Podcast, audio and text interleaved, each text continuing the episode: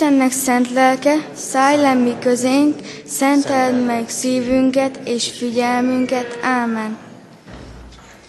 Kegyelem néktek és békesség Istentől, a mi atyánktól, és a mi megváltó Urunktól, az Úr Jézus Krisztustól. Amen.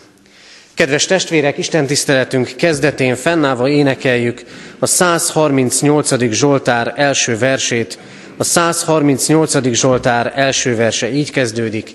Dicsér téged teljes szívem, én Istenem, hirdetem neved.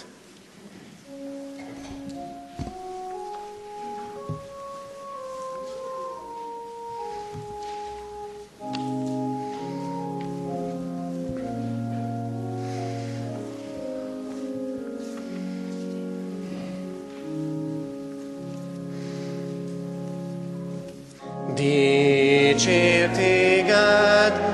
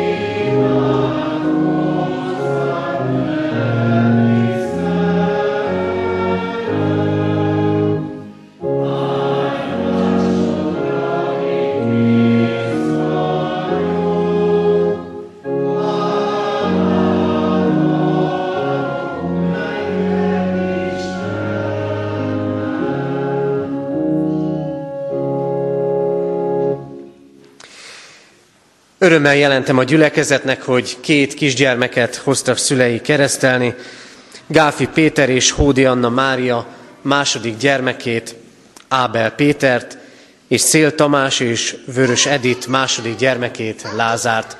Készüljünk a keresztelőre, énekeljük a háromszázhuszonkilencedik dicséretünk második versszakát. háromszázhuszonkilencedik dicséretünk második verse így kezdődik. Nem éltem még e föld színén, te értem megszülettél.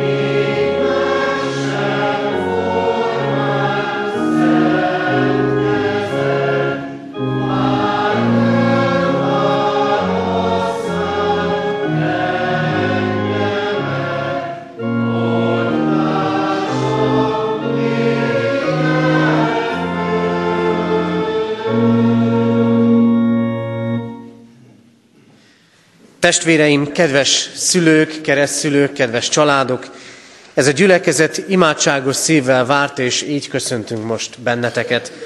Áldjuk Istent, aki arra indított titeket, hogy elhozzátok gyermeketeket, hogy részesüljön a keresztség szentségében.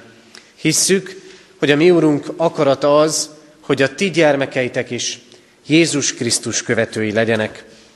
A feltámadott Krisztus, mielőtt átment mennyei dicsőségébe, következő szavakkal hatalmazta fel tanítványait a keresztség szentségének kiszolgáltatására. Nékem adatot minden hatalom mennyen és földön. Elmenvén azért tegyetek tanítványokká minden népet, megkeresztelve őket az Atyának, a Fiúnak és a Szentléleknek nevébe, tanítva őket, hogy megtartsák mindazt, amit én parancsoltam nektek.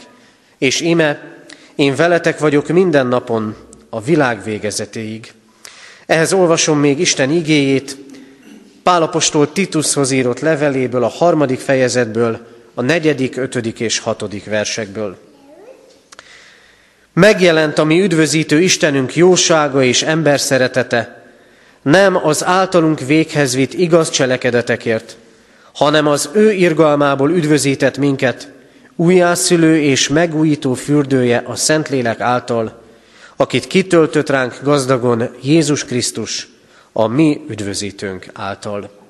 Amen. A gyülekezet foglaljon helyet. Kedves szülők, keresztszülők, a keresztelési igehirdetés alapigéje, amit az imént hallhattatok, meglehetősen bonyolult, talán egy magyar szakos tanár is sokáig keresné benne, hogy mi milyen határozó, meg milyen jelző ebben a mondatban. Azonban mégis mindenek előtt egy kérdést szeretnék föltenni nektek. Mi az, ami igazán fontos az életben? Azt hiszem, hogy az életkorunknak különböző szakaszaiban eltérő válaszokat adnánk, de akik itt vagyunk most az Isten házában, sokféle dolgot megfogalmazhatunk.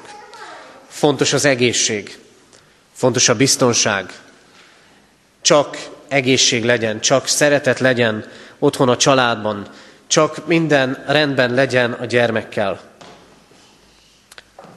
Azt is kérdezhetnénk, mi az, ami fontos a gyermeknevelésben. Abban, ahogy terelgetni szeretnétek gyermeketeket, gyermekeiteket. Hogy legyenek ők olyan emberek, akik majd megállnak az élet nagy kihívásai között. Fontos az, hogy tudjanak komolyak lenni, és tudjanak felszabadultak lenni. Fontos az, hogy megtalálják a helyüket a világban. Ami a fontos nektek, a magatok életében, és amiről azt gondoljátok, hogy fontos a gyermekeitek életében, azt szerint fogtok dönteni és cselekedni. Az életünk nagy kihívásai éppen azok, amikor látunk egy célt, látunk egy fontossági sorrendet, és mégsem sikerül mindent azt szerint berendezni és alakítani. Ez az ige most a ti gyermekeitek keresztelője alkalmával arról szól, hogy az Isten szerint mi a fontos az életben. És ez az isteni fontossági sorrend felállítás, ez az, amit most szeretnék a szívetekre helyezni. Mi az, ami fontos az Isten számára?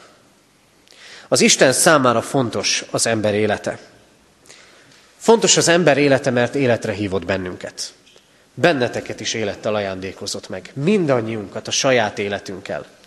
És fontos az Istennek az élet, mert ezekben a gyermekekben itt nagy elgondolkozva meg, örömmel és mosolyogva nagy ajándékot adott nektek az Isten.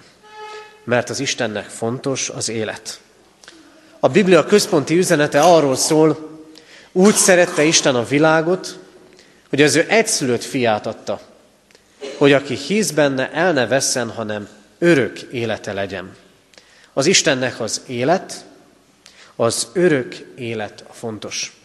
És ezért hallottátok most is a keresztség szereztetési igéjét, amiben Jézus arra hatalmazza fel mindenkori követőit, menjetek és tegyetek tanítványokká mindenkit.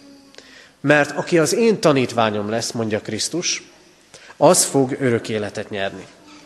Fontos az élet. És fontos, hogy éppen ezért fontosnak tartsátok azt, amit az Isten fontosnak tart. Hogy ő tanítványává akar tenni benneteket is, és a ti gyermekeiteket is. Keresztelőn vagyunk együtt, a keresztség az Isten szeretetére mutat. Nem emberi találmány, nem mi találjuk ki az üzenetét, hogy mit is hordoz ez valójában. Évszázadok alatt és szokások szerint sok minden rárakódott erre az isteni elképzelésre és gondolatra. A keresztség mindenek előtt Krisztus áldozatáról beszél. Arról a kereszthalálról, amit mindannyiunkért elszenvedett ő, hogy életünk legyen. Hogy a ti gyermeketeknek, hogy nektek is életetek legyen. A keresztség arról beszél, hogy meg kell tisztulnunk. Ahogy hallottuk a felolvasott igében, a keresztség az újjászületés fürdője. Arról beszél az Isten itt most számotokra, és hadd mondjam így ezzel a kifejezéssel, hogy ezt terheli rátok, hogy ennek az újjászületésnek az útján az Isten felé kellene vezetni a ti gyermeketeket, keresztgyermeketeket. Mert ez a legfontosabb. megismerni az Istent, és megismerni önmagamat. Elvezetni a gyermekeiteket az Istenhez. Arról szól igénk, az Isten szeretete megjelent, és láthatóvá lett. És arról szól, az Isteni jósága és szeretete lett láthatóvá. Az Isten jó. Az Isten szereti az embert. Az Isten jósága persze az élet különböző szakaszaiban és kihívásaiban sokakban megkérdőjeleződik. De ti az Isten jóságának az ajándékait kaptátok. Az Isten jóságának ajándékait. Egymásban. A házasságban. Abban, ahogy ott álltok egymás mellett. Az Isten jóságának az ajándékait kaptátok ezekben a gyermekekben. Mind-mind arról beszél. Az Isten jó. És az Isten jóságát leginkább abban mutatja meg, hogy számotokra is, és gyermeketek számára is túlmutat ennek a földi életnek a perspektíváin. Erről mi tudunk gondolkodni, földi élet perspektíváiról. Van talán elképzelésetek, milyennek szeretnétek látni a ti gyermekeiteket. Az Isten azt mondja, én ezeket a gyermekeket üdvözíteni szeretném. Én ezeknek a gyermekeknek elkészítettem az Isten országát. Én ezekért a gyermekekért elküldtem az én egyszülött fiamat, aki meghalt a kereszten. A keresztség meghívás az Isten szövetségébe. Milyen jó, és hadd legyek most ebben személyes, hogy akik ezerkilencszázkilencvenháromban konfirmáltunk itt Kecskeméten, hárman is itt vagyunk ebben a templomban. Nagy ajándék ez, és üzeni számunkra azt, hogy igen, lehet hűségesnek lennünk, és ti is, akik konfirmáltatok, benne vagytok ebben a megerősített isteni közösségben és szövetségben. Fontos, hogy ezt erősítsétek, és fontos, hogy ezt így adjátok tovább a ti gyermekeiteknek. Mert kell, hogy az üdvözítő Isten kegyelme és jósága megjelenjen számotokra is, egészen személyesen, és a ti gyermeketek számára is. A ti nevelésetek, szülői, keresztszülői hivatásotok abban áll, hogy ti már sok mindent láttok, amit a ti gyermekeitek nem.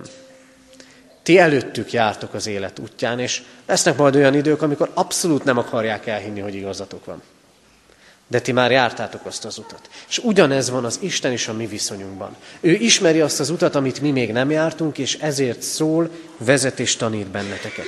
Ezért úgy tudtok igazán szülők és keresztszülők lenni. Valamiképpen láttatni az Isten közelségét és jóságát, ha hallgattok az Istenre. Ez a legfontosabb ezen az úton. Két lehetőségetek van szülőként és keresztszülőként. Vagy láttatjátok az Istent, vagy eltakarjátok őt gyermekeitek elől. A keresztség az újjászületés fürdője. Arra hív titeket az Isten. És erre köteleződtök most el, hogy ti láttatni akarjátok az isteni kegyelmet. Átélni és elé élni a ti gyermekeitek elé. Ehhez újjá kell születni nektek, megújulni hitetekben, közeledni az Istenhez, és imádkozni gyermekeitek üdvösségéért és újjászületéséért. Mi is ezt fogjuk tenni. Mert nem csak ti fogtok néhány perc múlva fogadalmat tenni, hanem ez az egész gyülekezet. Azt fogjuk megígérni, hogy imádságban fogunk hordozni benneteket, és a ti gyermekeiteket, hogy ne felejtsétek el ezt a fontossági sorrendet, hogy a legfontosabb, amit az Isten akar, veletek és gyermeketekkel, az nem más, mint az üdvösség. Isten közel jön hozzátok, és elkészítette a keresztség titkát, és elkészítette az üdvösséget. Legyetek készen erre, járjatok így jó példával gyermeketek előtt, és adja meg az Isten azt, hogy az Isten üdvözítő szeretete és kegyelme így felragyoghasson számotokra, és gyermekeitek számára is. Amen. Isten üzenetére válaszul valljátok meg hiteteket a gyülekezettel együtt, fennállva mondjuk el az apostoli hitvallást.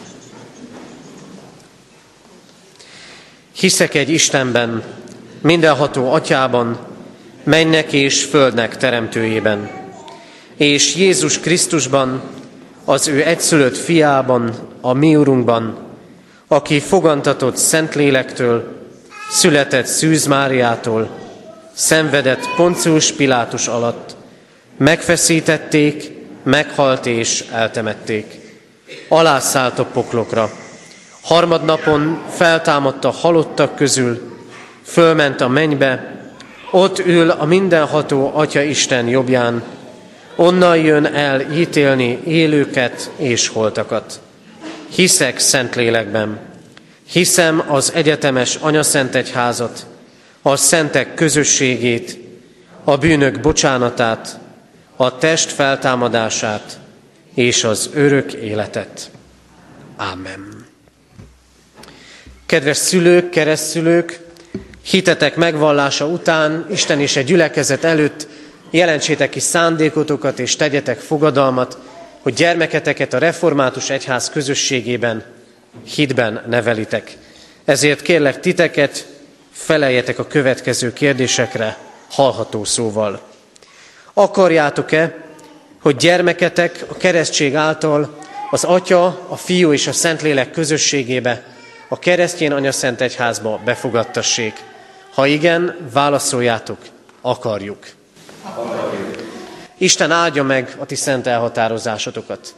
Ígéritek-e, fogadjátok-e, hogy gyermeketeket úgy nevelitek és neveltetitek, hogy majd, ha felnő, a konfirmáció alkalmával ő maga önként tegyen vallást a Szent Háromság Istenbe vetett hitéről, a gyülekezet és Isten színe előtt? Ha igen, válaszoljátok, ígérjük és fogadjuk. Ígérjük és fogadjuk. Isten adjon testi és lelki erőt fogadalmatok teljesítéséhez. Most pedig hozzád fordulok, Isten népe, a református keresztény gyülekezet. Ígéritek-e, hogy ezeket a gyermekeket is szeretetben és imádságban hordozzátok, és a szülőknek, keresztszülőknek minden segítséget megadtuk ahhoz, hogy őket hitben neveljék? Ha igen, válaszoljátok, válaszoljuk együtt, ígérjük. Ígérjük. Isten lelke adjon erőt, hogy teljesíthessük ezt a fogadalmat. Imádkozzunk. Urunk Istenünk, sok mindent fontosnak tartunk az életben. És az életünk különböző szakaszai között egyre inkább becsülni tudjuk magát, az életet. Így adunk hálát, Urunk, neked ezekért a gyermekekért. Köszönjük, hogy itt lehetnek a te házadban. Köszönjük az ő életüket, hogy benne voltak a te tervedben, hogy gondviselő szeretettel hordoztad őket eddigi életükben. Áldunk téged, Urunk, a szülők életéért, azért a szeretetért, amivel hordozzák egymást, és hordozzák gyermekeiket. És áldunk téged, Urunk, mert igédben életünk legfontosabb céljára mutatsz rá, lelkünk üdvösségére. És azért szólsz, és azért hívsz a veled való közösségbe és szövetségbe, mert az örök életet akarod megadni mindnyájunknak. Így köszönjük Krisztus áldozatát, keresztjét, az ő feltámadását, megváltó szeretetét, amely érvényes mindnyájunk életére. És köszönjük, hogy a keresztségben kifejeződik a veled kötött szövetség, a melletted való elköteleződés. Imádkozunk ezért, Urunk, e gyermekekért, hogy légy az ő gondviselő Istenük, hogy amint eddig velük voltál, legyen úgy ígéreted szerint ezután is, minden napon a világ végezetéig. Imádkozunk azért, hogy személyesen számukra is megjelenjen a te üdvözítő kegyelmed, és így nyerhessék el az életet te benned. Imádkozunk a szülőkért és a keresztszülőkért, az imént tett fogadalomért. Adj nekik testi és lelki erőt, hogy megtarthassák azt. Imádkozunk a családokért, hogy hordozzák szeretetükben és imádságaikban a szülőket, a gyermekeket. Könyörgünk, Urunk, hogy mi magunk is hadd lehessünk olyan gyülekezetté, olyan közösséggé, amely rólad beszél és rád mutat, amely befogadja ezeket a családokat, és ahol a te közeledben mindig otthonra találnak. Kérünk, Urunk, Jézus Krisztusért, hallgass meg a mi imádságunkat. Amen. Lázár, keresztellek téged az Atyának, Fiúnak, Szentléleknek nevében.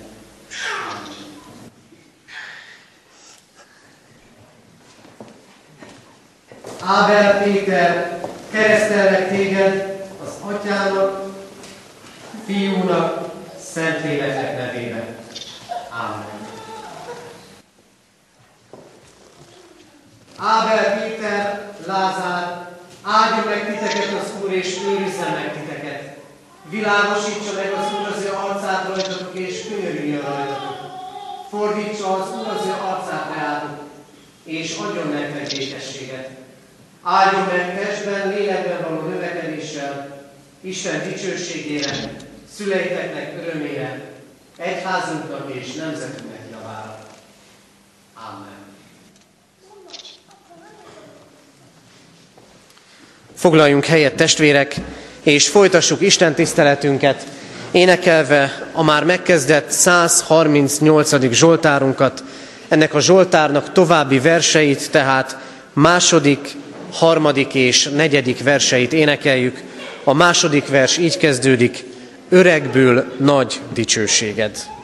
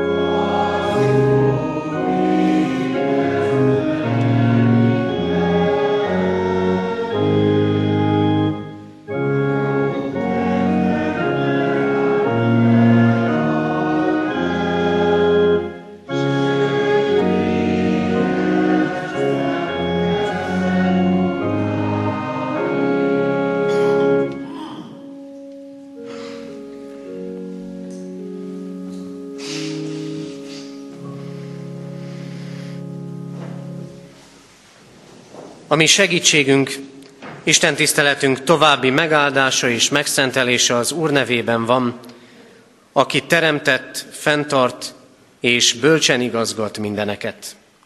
Amen. Hallgassuk meg Isten igéjét, ahogy szól hozzánk a Jelenések könyvének tizenharmadik fejezetéből, a tizenharmadik fejezet tizenegyedik versétől a tizennyolcadik verséig tartó ige szakaszából. Isten igéje így szól. És láttam, hogy a földből feljön egy másik fenevad. Két szarva volt, mint a báránynak, de úgy beszélt, mint a sárkány. Ez gyakorolja az első fenevad teljes hatalmát annak színe előtt, és rábírja a földet és lakóit, hogy imádják az első fenevadat, amelynek meggyógyult a halálos sebe. Nagy jeleket tesz, még tüzet is parancsol le az égből a földre, az emberek szeme láttára, és megtéveszti a föld lakóit azokkal a jelekkel, amelyeket a fenevad színe előtt megtehet. És azt mondja a föld lakóinak, hogy készítsenek bálványképet a fenevad tiszteletére, akin a kard által ejtett seb van, de életre kelt. Megadatott neki, hogy lelket leheljen a fenevad képmásába, hogy megszólaljon a fenevad képmása, és hogy akik nem imádják a fenevad képmását, azokat mind megölesse. És megadatott neki, hogy mindenkit, kicsiket és nagyokat, gazdagokat és szegényeket, szabadokat és szolgákat jobbkezükön vagy homlokukon bélyeggel jelöltessen meg, és hogy senki sem vehessen, vagy adhasson el semmit, csak az, akin bélyegként rajta van a fenevad neve, vagy nevének a száma. Itt van szükség a bölcsességre. Akinek van értelme, számítsa ki a fenevad számát, mert egy embernek a száma az, az ő száma pedig a hatszázhatvanhat.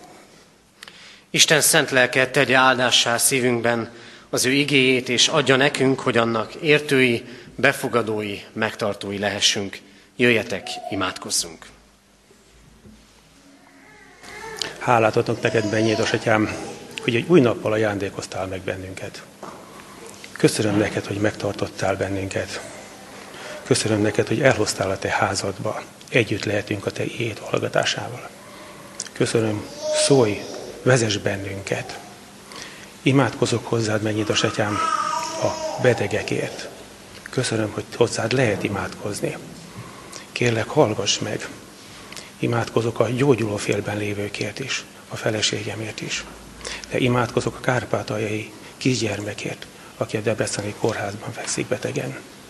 Úr Jézusom, kérlek, légy velük a betegekkel, a te gyógyító szereteteddel. Köszönöm, hogy te imádságot meghallgató Isten vagy. És kérlek, vezess továbbra is bennünket a te akaratod szerint, az Úr Jézusért a szent lelkeddel. Amen. Amen.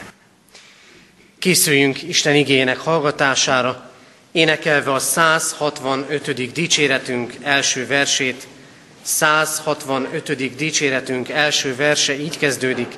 Itt van Isten köztünk, jertek őt imádni. Az ének alatt a gyermekeket szeretettel várjuk a gyermekisten tiszteleten.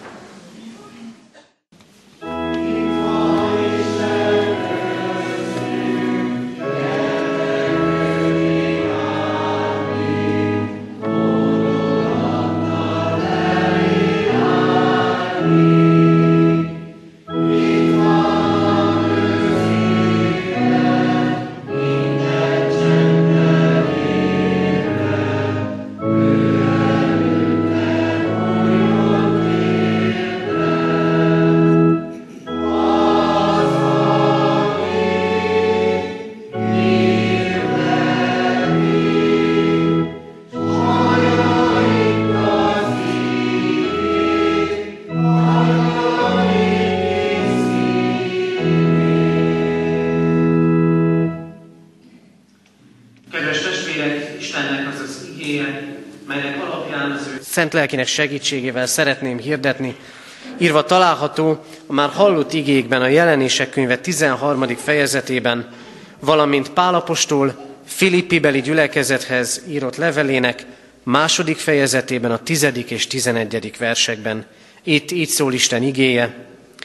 Jézus nevére minden térd meghajoljon, mennyieké, földieké és föld alattiaké, és minden nyelve vallja, hogy Jézus Krisztus Úr az Atya Isten dicsőségére. Amen. Eddig Isten írott igéje. Kedves testvérek, sokan azt gondolják, hogy a lelkipásztort mindent ért a Bibliából, és megadatik neki ez a bölcsesség, de azt hiszem, hogy kezdhetem egy személyes vallomással. A Jelenések könyvét olvassuk ezekben a hetekben, és erősen föladja a leckét, azt gondolom, minden bibliaolvasó embernek. A ma felolvasott két igeszakaszban két, mondhatni, apokaliptikus látomás, az utolsó időkre vonatkozó látomás van előttünk. Az egyik igeszakaszban egy fenevad jelenik meg, akinek hatalom adatott az egész világ felett, és ez a hatalom egyáltalán nem az emberek javát szolgáló hatalom. A másik végidőkbeli látomásban pedig azt látjuk, hogy minden térd meghajol Krisztus előtt. Mennyeieké, földieké és föld alattiaké. Két bepillantás ez az utolsó idők eseményeibe. Sőt, úgy is mondhatnám, az egyik az utolsó pillanatokba szinte, a másik pedig az azelőtti időszakba. Az egyik igében még a fenevad tombol, és a maga megtévesztő hatalmával sokakat rossz útra vezet, a másiknál az utolsó pillanatban pedig már nincs kérdés. Minden tért Krisztus előtt hajol meg. Kiteljesedik az üdvösség. De előtte még erőszak, még gyűlölet van a földön, előtte még világossá válik az embertelenség, és világossá lesz az istentelenség. Hatalmak és harcok vannak. A kérdés az, hol van ebben a helye az embernek. A kérdés az, hogy mire elég az emberi erő. Régóta birkózok már egy könyvvel, kevés időm van olvasni. A náci Németországban a hatalom ellen küzd a hitvalló egyház, annak sok-sok tagja, erőszakkal, gyűlölettel, embertelenséggel és istentelenséggel találják magukat szembe. Hol a helye az embernek a végidők harcában, és mire elég ebben az emberi erő? Talán rögtön feltűnhet, ha eddig nem tűnt fel, akkor most mégis mondom, a Jelenések könyvének ebben a felolvasott szakaszában az ember csak mint áldozat, mint nehézségeket, terheket hordozó, mint megtévesztett valaki jelenik meg, vagy pedig, mint üdvözült ember. Hol a helye az emberi döntésnek és az erőnek? Az élet nagy kihívásaiban és harcaiban az emberi erő szinte pillanatok alatt semmivé tud olvadni. És így lesz a világ végén. A fenevad, a sátán ereje nagyobb, mint az emberé. De Krisztus hatalma mindennél nagyobb, mert előtte minden térd meghajol. Mennyeieké, földieké és föld alattiaké. És mégis ott van ebben a történetben mindnyájunk élete. És ott van az egész emberiség. Mert aki a Jelenések könyvét olvassa, és aki az Isten igéjét olvassa, az beavatást nyer a végső titkokba. Abba és azokba, amikbe a tudomány soha nem fog tudni előre jutni, és amikben soha nem fog tudni választ adni. Ez a terület a hitnek és az Istenre hagyatkozásnak a területe. Mert közben rólunk szólnak, és a világról szólnak. Mert emberfeletti szintek jelennek meg a maguk láthatatlanságában. Most is az Isten láthatatlan világában folyik a küzdelem, érted és értem, értünk. Krisztus kimondhatatlan könyörgésekkel esedezik, és majd a láthatatlan világ erői láthatóvá lesznek. Mi ez a küzdelem? Mi ez a küzdelem Krisztus és a fenevad között? Civilizációk összecsapása? Vallások és kultúrák harca? Ideológiák egymásnak feszülése? Netán gondolhatjuk úgy, hogy ebben a harcban már most benne vagyunk. Vagy egyszerűen csak úgy kell látnunk ezt, hogy az első keresztény üldözések idején, ott az első század végén keletkezett írás, ahol a fenevad a római birodalmat jelképezi. Jelente ez valamit a mostani időben, és jelente ez valamit a személyes harcainkban és küzdelmeinkben. Kedves testvérek, sokat jelent. Mert a felolvasott igék azt a kérdést teszik fel nekünk, és feszítik szívünknek, lelkünknek és életünknek: te kinek hiszel, kit imádsz és ki előtt hajolsz meg? Ki előtt borulsz le, és kit szolgálsz ki az életeddel? Az ige első nagy tanítása ennek kapcsán: kétféle hatalom létezik, az egyik felemel, a másik pedig szolgaságba fog hajtani. Az Isten leleplezi a szándékokat. Nem e világi hatalom jelenik meg a jelenések könyvébe. Nem az történik, ami egyébként nagyon csábító lehetne, és bibliai, teológiai értelemben lehet is benne igazság, de itt nem földi hatalmakról beszél az ige. Sok mindennel azonosították már ezt a bizonyos jelenések könyvekbeli fenevadat. Azonosították a római birodalommal. Azonosították a reformáció idején a katolikusok a reformáció egyházaival, a reformáció egyházai a katolikus egyházzal, azonosították már a kommunista hatalommal és a náci hatalommal is. Kétségtelen, mindkettő hordozott istentelen, ezért embertelen jegyeket. Itt azonban mégis fontosabb és mélyebb dolgokról esik szó. A kérdés az, kitől félünk. Jézus azt mondja, nem azoktól kell félni, akik a testet megölik, hanem aki a testet és a lelket is megöli. A lélekre kell figyelni. A keresztény ember élete mindig a jövő felől meghatározott élet. A keresztény ember élete olyan lehet, hogy én a mai küzdelmeimben és a mai kihívásaim közepette arra gondolhatok már előre, hogy a sátán, az Isten ellenes és ember ellenes hatalom legyőzetett már, és a végső győzelemre is sor fog kerülni. Az én életemet itt és most ez kell, hogy meghatározza. Ott vannak ebben a történetben azok, akiket a fenevad megbélyegzett, hogy hozzájuk tartoznak. És vannak, akiket nem bélyegzett meg. A bélyeg abban az időben a rabszolgaságnak a jele volt. Akin bélyeg volt, az valakinek a rabszolgája volt. Egészen világossá teszi itt Isten igéje számunkra, két csapat van. Az ember vagy az Istenhez tartozik, vagy az Isten ellenes személyhez, erőhöz és hatalomhoz. Ez persze nem hangzik ma, amikor sokféle árnyalatot különböztet meg az ember, nem hangzik ma olyan nagyon kedvesnek, nem hangzik ma olyannak, amit könnyű bevennie az embernek. Kétségtelen, az élet sok dolgában nem fekete és fehér dolgok vannak, hanem még sokféle árnyalat, de az ige arra figyelmeztet.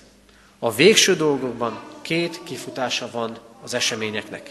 És két kifutása, kétféle kifutása lehet mindenki életének. Mit mond Jézus? Aki nincs velem, az ellenem van. És hozzáteszi, aki nem velem gyűjt, az tékozol. És ebben benne van az is, hogy sok mindenünk van. Aki nem velem gyűjt, az tékozol. Te és én. Mi. Mit tékozlunk el? Mi Krisztussal vagyunk-e? A szándékok lelepleződnek.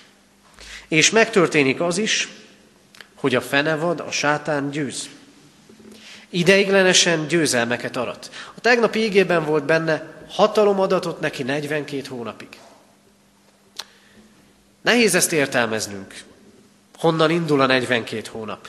És nem is erre kell nekünk választ adni, sokkal inkább arra, hogy az Isten kezében a gonosz hatalmának, a gonosz erejének is kimért ideje van. Nem tart örökké, és nem végtelen. Egyedül az Isten hatalma tart örökké, és az Isten hatalma végtelen.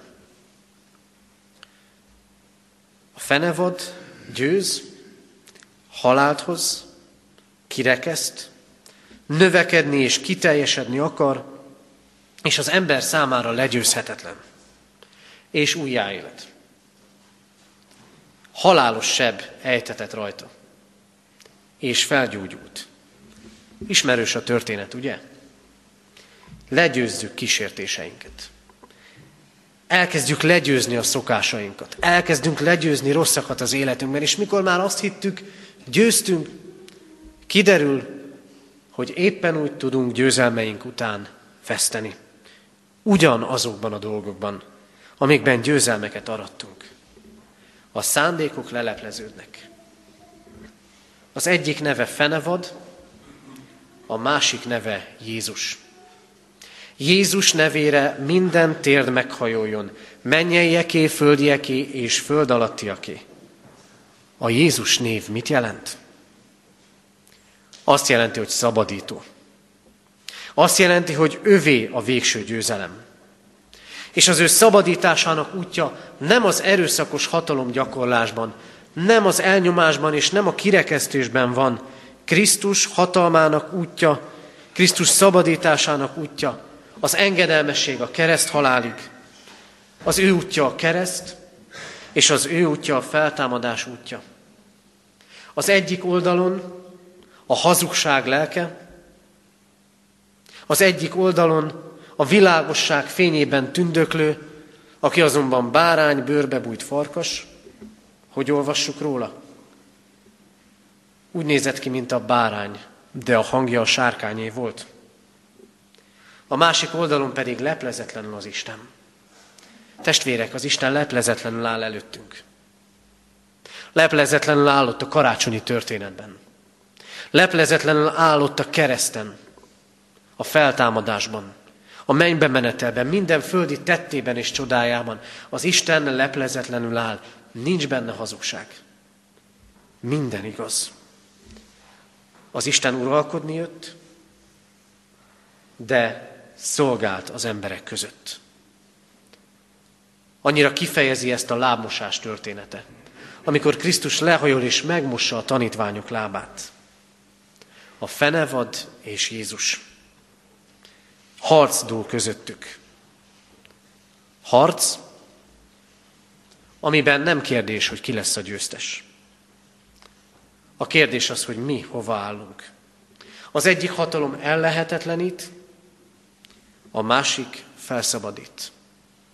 Az egyik szabadságot hoz, a másik megkötöttséget. Az egyik bélyeget rak az emberre. A szolgaság, a rabszolgaság bélyegét. Akin a bélyeg van, a fenevad bélyege, azok vehetnek és adhatnak, mondja a Jelenések könyve. Kereskedhetnek, szerezhetik meg az élet feltételeit, a többi nem. Krisztus hatalma pedig milyen hatalom? Nem kirekesztő, hanem a közelébe hívő. Hívó, jöjjetek én hozzám mindnyájan, és én szabadságot adok nektek. Milyen hatalomnak hiszünk? Milyen evilági hatalomhoz igazodunk? Krisztus leleplezi a hatalmak természetét. És ne gondoljuk azt, testvérek, hogy a semmi földjén állunk a kettő között. És majd most kell eldöntenünk, hogy jobbra vagy, jobbra vagy balra. Hogy az Isten felé, vagy az Istentől el. Nem. Az a pillanat, amikor dönthetünk, az mindig kegyelmi pillanat. Hogy melyik úton akarunk járni. Hogy melyik hatalmat ismerjük el. Mert a csoda éppen az, hogy Krisztus előtt minden térd meg fog hajolni. A kérdés, hogy itt a földi világban meghajlunk-e már előtte. A kérdés az, hogy a hazugságnak hiszünk, vagy az Isten világosságának. Az ember látni akar. Látni akarunk. Nem csak a mindennapokat. Látni akarunk a dolgok mögé, látni és érteni. Ott van bennünk a kíváncsiság, a kívánság is, és ezért ott lehet a bűn. Ott van Ádám és Éva története. Az ördög elülteti bennük a fülükbe a bogarat, ők kíváncsiak, vajon-e tényleg igaz lesz? Tényleg olyanok leszünk, mint az Isten. És kíváncsiak, és vétkeznek. Felültek a megtévesztésnek. Csak hogy a megtévesztéssel óvatosnak kell lenni. Mert emberileg nézve nem lehet visszacsinálni a dolgokat. Hány olyan próba és hány olyan kísérlet volt az életünkön, megpróbáljuk, hát ha nem lesz belőle baj, és baj lett. Hazugságnak vagy a világosságnak hiszünk. Jeleket kérünk sokszor az Istentől, hogy hinni tudjunk. Jeleket az életünkbe, a szeretteink életébe, hatalmának jeleit és közelségének jeleit. És vannak jelek. Elmondtam a keresztelési igehirdetésbe, az Isten jóságának és szeretetének jele az élet. A mi életünk, ezeknek a gyermekeknek az élete. Azoknak a gyermekeknek az élete, akik éppen úgy hallják most az ige tanítását ott a gyermek Isten tiszteleten, mint itt mi magunk. Ott vannak Jézus csodái. Jelei az Isten jelenlétének. És tudjátok, mit mond a Jelenések könyve? Hogy ott vannak a fenevad jelei is. Hogy még ő is tud csodákat tenni. Testvérek, nem egyszerű a dolog. Nem arról szól, hogy látunk jó dolgokat, meg rosszakat, mert akkor nagyon könnyű dönteni. Azt mondja, hogy a fenevad is jeleket fog tenni. Ki igazodik el? Kinek hiszünk? És hova fordulunk? Jeleket kérünk az Istentől. De a jel önmagában, önmagában még félre is vezethet. Jeleket tesz a fenevad, és sokakat megtéveszt, olvassuk az igében. Jeleket kérünk mi magunk is. Mózes ötödik könyvében olvastuk az elmúlt napok egyikén, mennyi mindenhez fordul az ember, és mennyi mindenhez nem kellene fordulni. Szellemidézés, jövendőmondás, halott idézés, horoszkóp, és még lehetne sorolni. Nem mai dolgok. Évezredes kihívások. Mert az ember kíváncsi a jelekre. És ott vannak Krisztus jelei a gyógyulásokban. Ahogy győz betegségek felett, halál felett, természet felett. És soha nem csak a testet gyógyítja, mindig a lelket is. És itt a nagy különbség. Krisztus lelket gyógyít. És amikor oda mennek hozzá a farizeusok, mutass nekünk jelt, akkor azt mondja, nem adatik más, csak a Jónás próféta jele. Három napig a sírban, s aztán a feltámadás. A dicsőséges krisztusi győzelem. Te és én. Mi kinek hiszünk? Milyen jelek kellenek nekünk? Nem adott már eleget az Isten, hogy felé induljunk? Azt mondja az ige, arra figyelmeztet. Vigyázzatok, mert a megtévesztő jelen van a világban. És azt akarja, hogy még a hívőket is megtévessze és félrevigye. Tudatlanságból, vallásosnak tűnő dolgokat elhúzva az órunk előtt, de benne összevisszaság van. Mi mindig a kézzelfoghatót keressük. Ő pedig ezeken keresztül is megtéveszteni akar. És azt olvassuk, lesznek, akik imádják, és egyre többen lesznek, mert a láthatót kell imádni, az emberit. Vigyázzatok tehát, hogy mi lesz az imádatotok tárgya. Mire néztek föl, és mit tiszteltek akkor, amikor világosan ezt a két utat adja elénk Isten igéje, és akkor, amikor az első parancsolat világosan kijelenti, én vagyok az Úr, a te Istened, és ne legyen más Istened rajtam kívül. Az Isten azt mondja, én világosságot gyújtok. Én leplezetlenül és hazugság nélkül állok előtted, mert kitártam a karomat feléd. Kitártam a karomat feléd a kereszten. Megváltottalak. Én tettemmel, életemmel és halálommal lepleztem le az isteni szeretetet. És ezért nem kellene más tennünk, mint meghajolni Krisztus előtt. Az ember mindig keresi az imádat tárgyát. Keressük kimondva, és keressük kimondatlanul.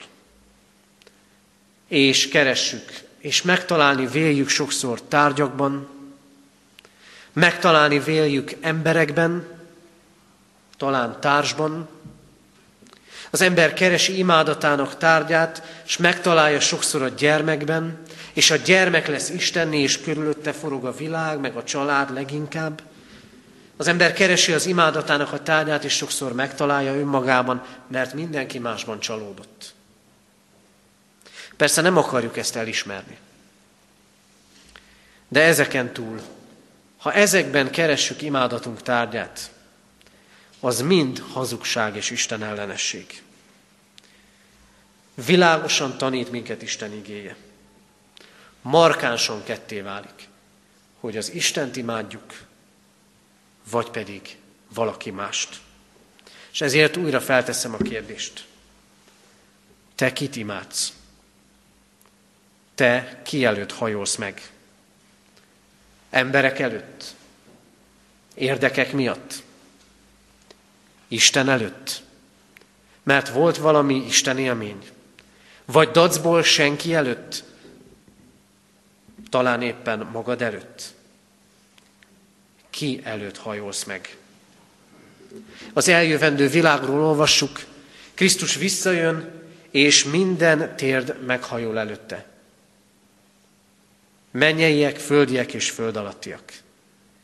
Világossá válik Krisztus uralma. A kérdés, hogy történik mindez kényszerből, mert az ő hatalma, az ő szeretet teljes hatalma lefegyverezés eszköztelenné tesz egészen bennünket. Történik ez kényszerből vagy önként? Meghajolunk-e Krisztus hatalma előtt? A szeretet és megváltás hatalma előtt, amivel gyűlöletet győz le, amely nem kirekeszt, hanem közösséget épít. Gyakran imádunk, és gyakran behódolunk embereknek. Tele van a világ hatalomért folytatott játszmákkal. Annak a keresztény embernek, aki Krisztus előtt hajol meg, nem kell meghajolnia senki előtt. Elvtelenül és igaztalanul. Nem kell kiszolgálni a földi hatalmakat. Mert vallhatja azt, amit vallottak évezredek hitvallói, Istennek kell inkább engedelmeskedni, mint az embereknek. Ha a hatalom vagy bárki istentelen dolgot kér tőlünk. A keresztény embernek mindenek előtt, Krisztus előtt kell meghajolnia. Az ős keresztények ezzel az életüket veszélyeztették. A császár vagy Isten. És ki előtt hódolunk mi? Ki az én imádatomnak a tárgya? Krisztus előtt minden térd meghajolhat. És minden nyelv vallani fogja, hogy Krisztus Úr az Atyaisten dicsőségére. Kész vagyok-e meghajolni előtte? Kész vagyok-e kimondani azt, én egyedül őt akarom szolgálni. Azt a hatalmat, amely önfeláldozó, amely szeretetteljes hatalom. Kész vagyok-e bizonyságot tenni? Arról a világosságról, ami Krisztus által gyúlhat az én szívemben és mindenki szívében. Kedves testvérek, a Jelenések könyve és a Filippi levél olvasott szakasza a jövőbe mutat. Hatalmak harcáról beszél. Isten, az ő harca értünk, és a fenevad harca értünk emberekért. A győztes az Isten. Ez egy olyan háború, ami már eldőlt. Az nem dőlt el, hogy mi hol állunk. Az még nem dőlt el, hogy mi ki előtt hódolunk és kit imádunk az életünk során. De kegyelmi pillanat az, amikor dönthetünk. Mert nem a kettő között vagyunk félúton, hanem vagy itt, vagy ott. Krisztus azt mondja, válaszd az életet. Vezessen minket, a mi Úrunk, arra, hogy ne csak az eljövendő világban, hanem már itt a földön Istent imádjuk, tiszteljük, ő előtte hajoljunk meg egész valunkkal. Amen. Isten igéjére válaszul énekeljük a száz hatvanötödik dicséretünk harmadik versét. száz hatvanötödik dicséretünk harmadik verse így kezdődik. Csodálatos felség, hadd dicsérlek téged.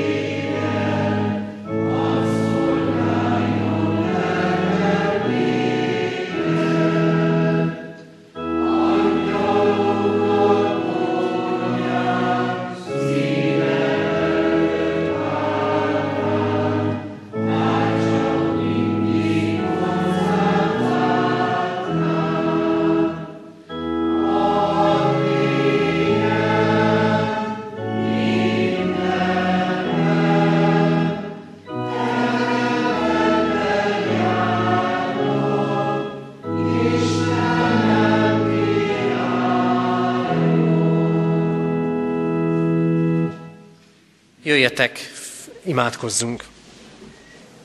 Mindenható Úrunk, Istenünk, előtted állunk meg, és előtted akarunk hódolni. Az emberiség történetében látjuk annak szomorúságát és végzetességét, amikor önjelölt hatalmasságok jelentek meg, és hatalomtól megittasulva váltak embertelenné és istentelenné, foggal, körömmel ragaszkodva a hatalomhoz. Urunk Istenünk, bennünk is ott van a készség, hogy sokkal inkább engedünk valami láthatónak, még ha kényszerből is tesszük azt. Urunk, sok minden vált már életünkben imádatunk tárgyává. A másik ember, a szülő, a társ, a gyermek,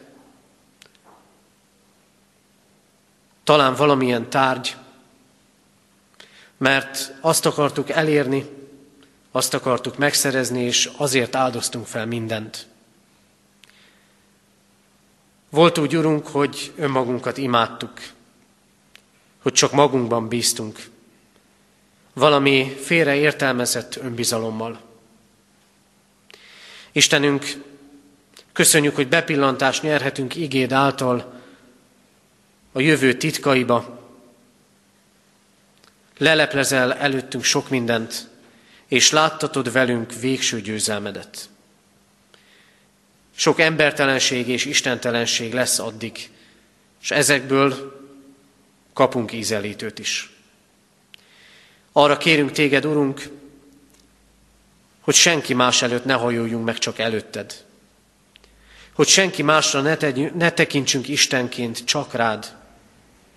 Senki más ne legyen imádatunk tárgya, csak a te lényed és nagyságod.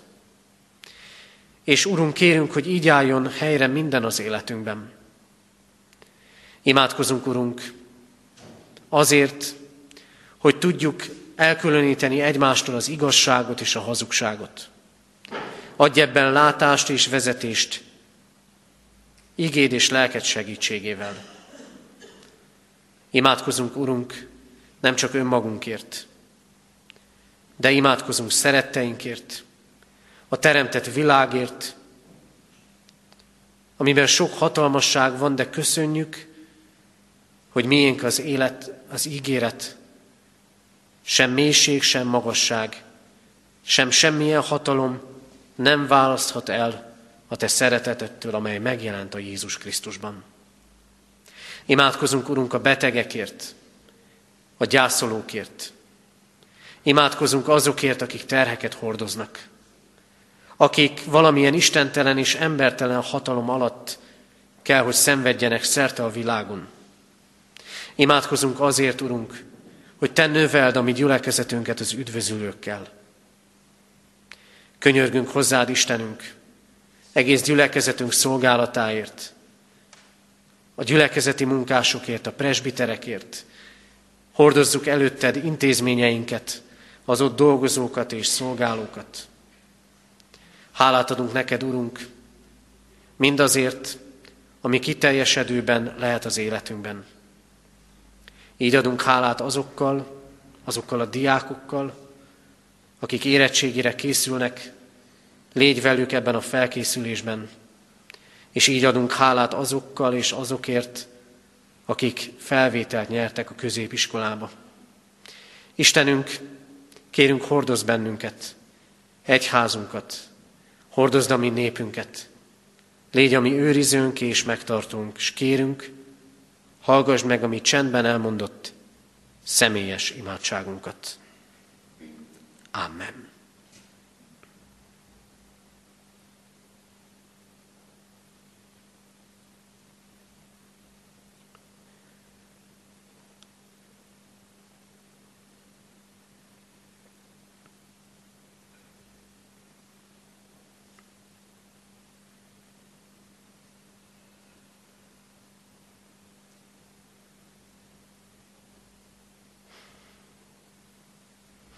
Köszönjük, Urunk, hogy Krisztusért meghallgatod imádságainkat. Imádkozzunk most úgy, ahogy a mi Urunk Jézus Krisztus tanított bennünket. Mi, Atyánk, aki a mennyekben vagy, szenteltessék meg a Te neved. Jöjjön el a Te országod, legyen meg a Te akaratod, amint a mennyben, úgy a földön is.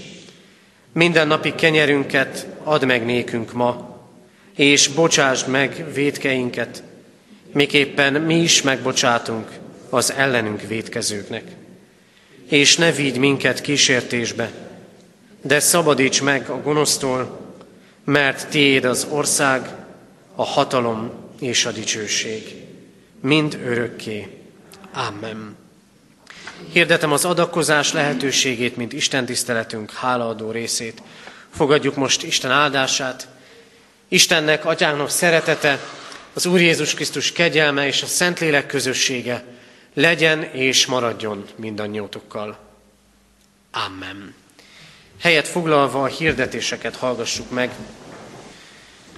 Hirdetem a testvéreknek, hogy ma még tizenegy órakor tartunk istentiszteletet Kecskeméten a templomban, este hat órakor pedig szokott rendünktől eltérően nem lesz istentisztelet a református templomban, viszont mindenkit várunk szeretettel ugyanebben az időpontban, tehát este hat órára, zenés áhítatra az evangélikus templomban, a reformációra készülve zenés áhítat sorozatunk következő állomása lesz ez, tehát ma este hat órakor zenés áhítat az evangélikus templomban. Heti alkalmainkat hirdetem, kedden délután öt órától szokott rendünk szerint bibliaórát tartunk itt Katonatelepen, a gyülekezeti teremben. Szerdán öt órától presbiteri gyűlés lesz az internátus dísztermében. Hordozzuk imádságban a presbiterek szolgálatát és a presbitérium munkáját. Hirdetem katonatelepi alkalomként, hogy pénteken este hat órától a női kör következő összejövetele lesz, összejövetele lesz itt a gyülekezeti teremben. Várjuk erre szeretettel a nőtestvéreket, tehát pénteken délután, kora este, hat órai kezdettel. Imádkoztunk az elmúlt héten eltemetett Faragó Károlyné Fehér Ilona Juliana, ötvenkilenc éves, idős Gonda Gergelyné Tercsi Juliana, kilencvenhárom éves, Nagy Lászlóné Kis Judit, nyolcvankét éves, Farkas Pálné G. Kis Irén, hetvenhat éves, és Gudmon Jánosné Fogti Eszter hetvenhat éves korában elhunyt szeretteiket gyászoló testvéreinkért. Halottaink vannak: Hamza Kálmán hetvenhárom évet élt. Temetése hétfőn háromnegyed tizenegykor lesz. Rádúi György hatvankét esztendős korában hunyt el.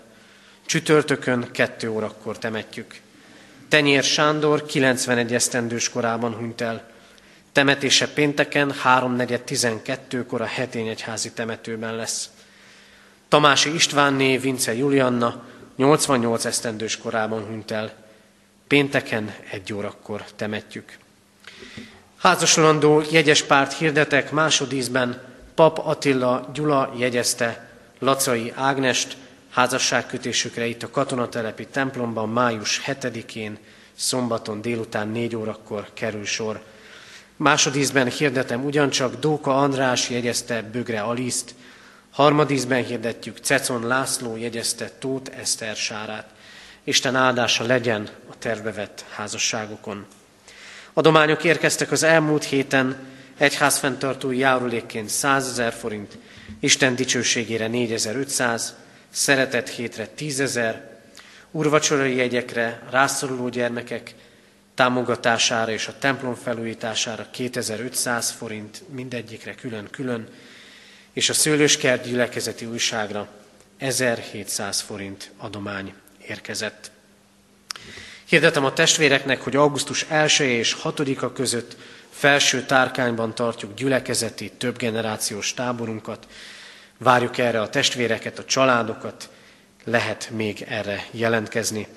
Ajánljuk a testvérek figyelmébe, hogy ebben az esztendőben is nyilatkozhatunk a személyi jövedelemadó kettőször egy százalékáról a Magyarországi Református Egyház javára, a technikai szám nulla nulla hatvanhat, illetőleg támogathatjuk a Kecskeméti Református Kollégiumi Alapítványt. Végezetül utolsó hirdetésként ebben az esztendőben bevezettük azt, hogy nagyjából két havonta az istentiszteleten egy-egy család szolgál, így köszönjük, hogy a mai istentiszteleten a puskád, Puskás család tagjai szolgáltak igeolvasással és imádsággal. Az Úr legyen a mi gyülekezetünk őriző pásztora. Istentiszteletünk zárásaként énekeljük a száz hatvanötödik dicséretünk ötödik és hatodik verseit, száz hatvanötödik dicséret két utolsó versét énekeljük, ötödik és hatodik verseket. Egyszerűvé formálj belső lelkiképpen, az ének után pedig majd fennállva imádkozzunk, és mondjuk el közösen a záró imádságot.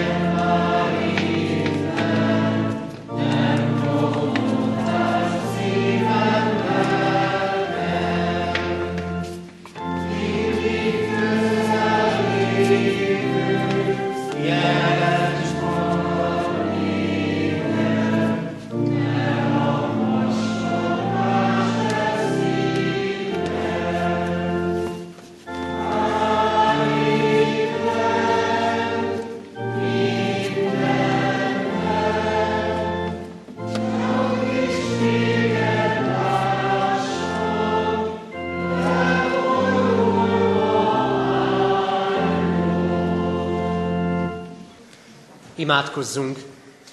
Hűséges Jézusunk, tégy minket a te szófogadó tanítványaiddá. Amen.